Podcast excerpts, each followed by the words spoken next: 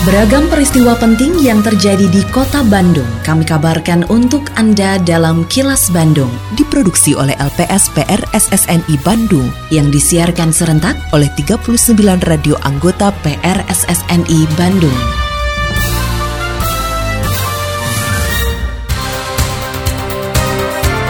Sejumlah informasi aktual kami hadirkan untuk Anda dan inilah informasi utamanya. Pemerintah Kota Bandung akan bantu jaga Masjid Raya Al-Jabar. Tekan kasus DBD, Dinas Kesehatan Kota Bandung bakal gunakan bakteri Wolbachia. Pengadilan Tinggi Bandung apresiasi putusan MA terkait vonis mati Heri Wirawan. Saya, Santika Sari Sumantri, inilah kelas Bandung selengkapnya.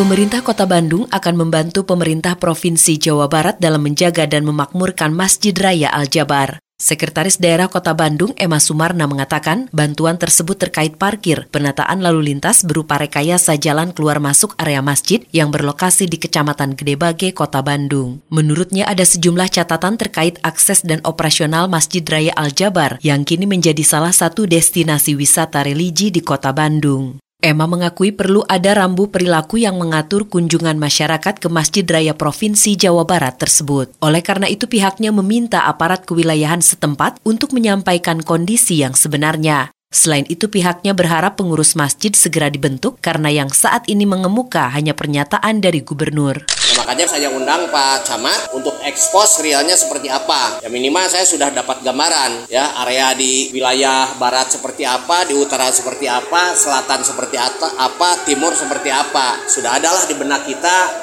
di saat nanti misalnya ada penjelasan dari Pak Camat mudah-mudahan juga pengurus dari masjid ini kan segera dibentuk. Sekarang ini yang baru terpublish kan ketua DKM-nya Pak Gubernur. Nah tapi kalau untuk pengelolaan selanjutnya well, itu kan memang otoritas provinsi. Nah kita secepatnya tunggu supaya apa? Kalaupun ada kerjasama kita jelas kerjasama dengan pihak pengelola dari Masjid Al-Jabar itu sendiri Pemerintah Provinsi Jawa Barat mengapresiasi positif hadirnya inovasi mesin pengolah sampah hasil karya Kodam 3 Siliwangi. Gubernur Jawa Barat Ridwan Kamil merasa optimis jika inovasi pengolahan sampah yang ditemukan oleh Pangdam 3 Siliwangi, Maijen TNI Kunto Arif Wibowo tersebut diproduksi secara massal, mampu mengurangi produksi sampah di Jawa Barat. Menurut Ridwan Kamil, setiap harinya produksi sampah di Jawa Barat mencapai 24.790 ton. Dengan bantuan alat pengolah sampah dari Kodam 3 Siliwangi, ia berharap produksi sampah akan berkurang minimal 30 persen. Selain dapat mengurai sampah, alat pengolah sampah ini ramah lingkungan dan sampah bisa langsung habis di tempat. Bahkan inovasi tersebut memiliki nilai ekonomi karena sampah juga bisa dikonversi menjadi bahan bakar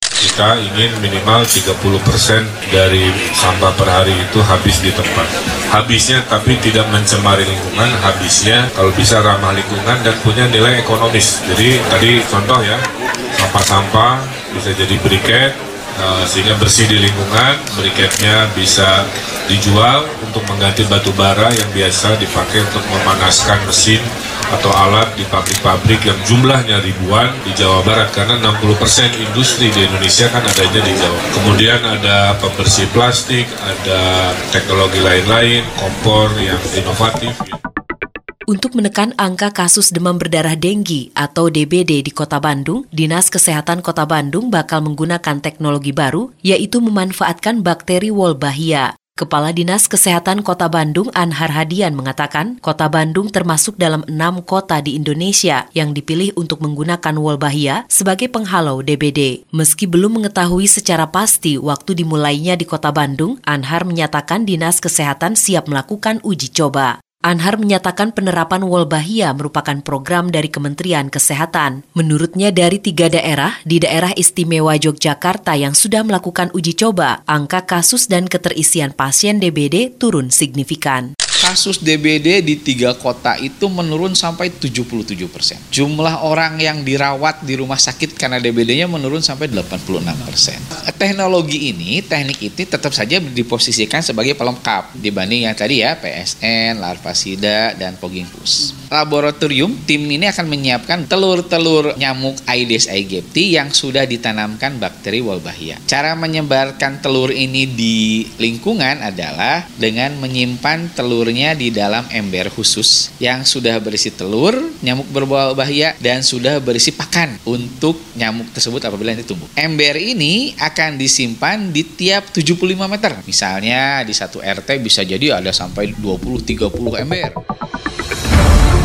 Kini, audio podcast siaran Kilas Bandung dan berbagai informasi menarik lainnya bisa Anda akses di laman kilasbandungnews.com.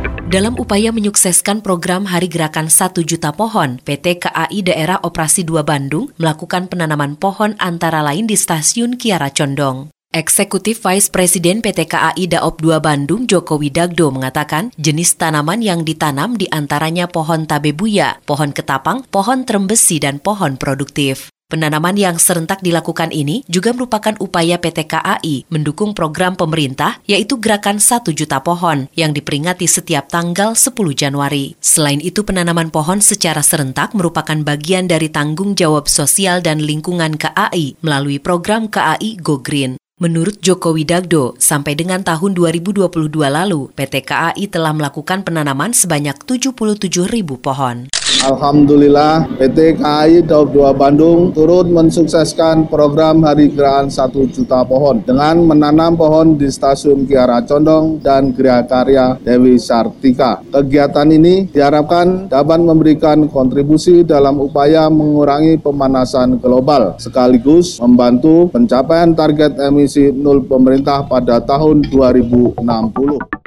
Mahkamah Agung menolak kasasi yang diajukan oleh terdakwa Heri Wirawan, pelaku ruda paksa belasan santri di Bandung beberapa waktu lalu. Atas putusan Mahkamah Agung tersebut, terdakwa Heri Wirawan tetap harus menjalani hukuman mati. Menyikapi putusan tersebut, Humas Pengadilan Tinggi Bandung, Jesaya Starigan mengatakan, dengan ditolaknya kasasi yang diajukan oleh terdakwa menjadi bukti bahwa vonis hukuman mati layak diterima terdakwa. Fonis mati yang dijatuhkan terhadap terdakwa Heri Wirawan merupakan bukti tegas penegakan hukum di tanah air yang tidak toleran terhadap kasus kejahatan serupa. Menurut Jesayas, meski kasasinya ditolak, terdakwa Heri Wirawan masih mempunyai hak untuk mengajukan satu kesempatan terakhir, yaitu peninjauan kembali atau PK. Hak tersebut dapat digunakan dengan syarat terdakwa wajib untuk menunjukkan atau menyertakan bukti baru yang meringankannya tanggapan dari pengadilan tinggi secara teknis yuridis bahwa pertimbangan majelis hakim pengadilan tinggi itu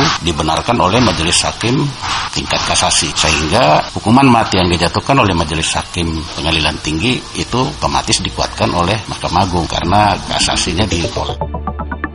Lindungi diri dari COVID-19 dengan selalu memakai masker saat beraktivitas dan berinteraksi. Tetap patuhi protokol kesehatan untuk mencegah penularan virus corona karena pandemi belum usai. Terima kasih Anda telah menyimak kilas Bandung yang diproduksi oleh LPSPR SSNI Bandung.